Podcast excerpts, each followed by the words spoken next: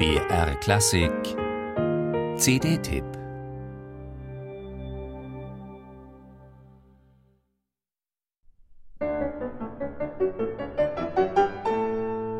Immer wieder wurden Pianisten berühmt, obwohl sie bei wichtigen Wettbewerben nicht den ersten Preis gewonnen haben. Oder gerade deshalb. Martha Agerich trat neunzehnhundertachtzig unter Protest als Jurorin zurück, weil der junge Ivo Pogorelic nicht zur Endrunde zugelassen wurde. Für den Karrierestart war dieser aufmerksamkeitsträchtige Skandal wohl sehr viel wertvoller als ein erster Preis. Heftige Auseinandersetzungen gab es auch vor einem Jahr beim Tschaikowski-Wettbewerb in Moskau. Als Außenseiter war der vierundzwanzigjährige Franzose Lucas Debargue angetreten und spaltete Jury und Publikum. Eine Sensation sei dieser junge Mann, sagen die einen, völlig unreif die anderen. Pianist Boris Berezowski nennt ihn ein Genie, Jurykollege Michel Beroff bezweifelt öffentlich seine Professionalität.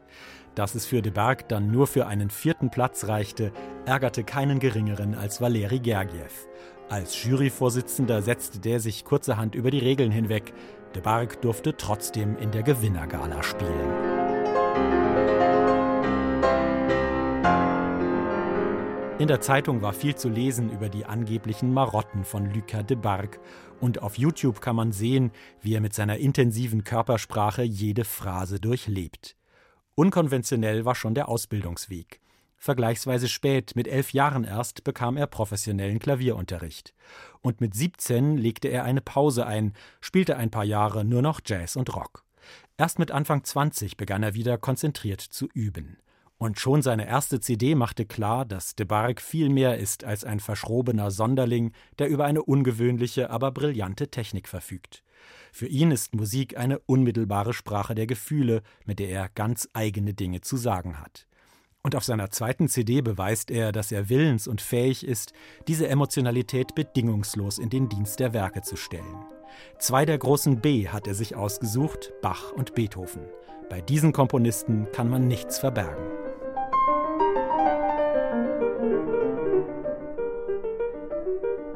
Und tatsächlich, Bachs Toccata in C-Moll interpretiert Debargue wunderbar atmend und ausbalanciert, kein bisschen manieriert.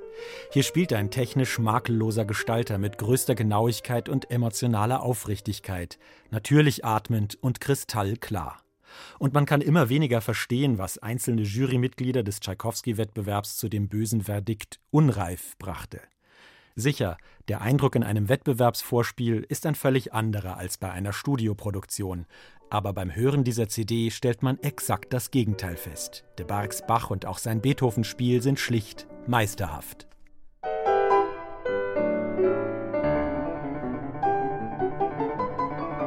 Die Phrasen sprechen, die Form entfaltet sich stimmig und lebendig.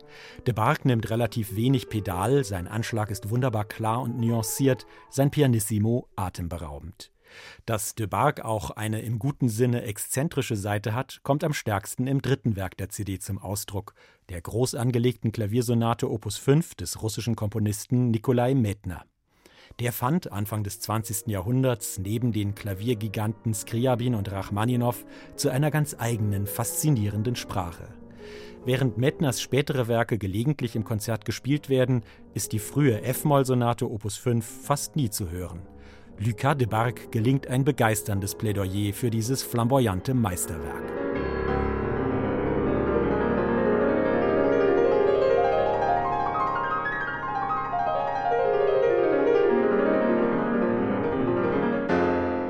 Diese Musik ist so reich, abwechselnd leidenschaftlich und grotesk, düster und triumphal, introvertiert und dramatisch.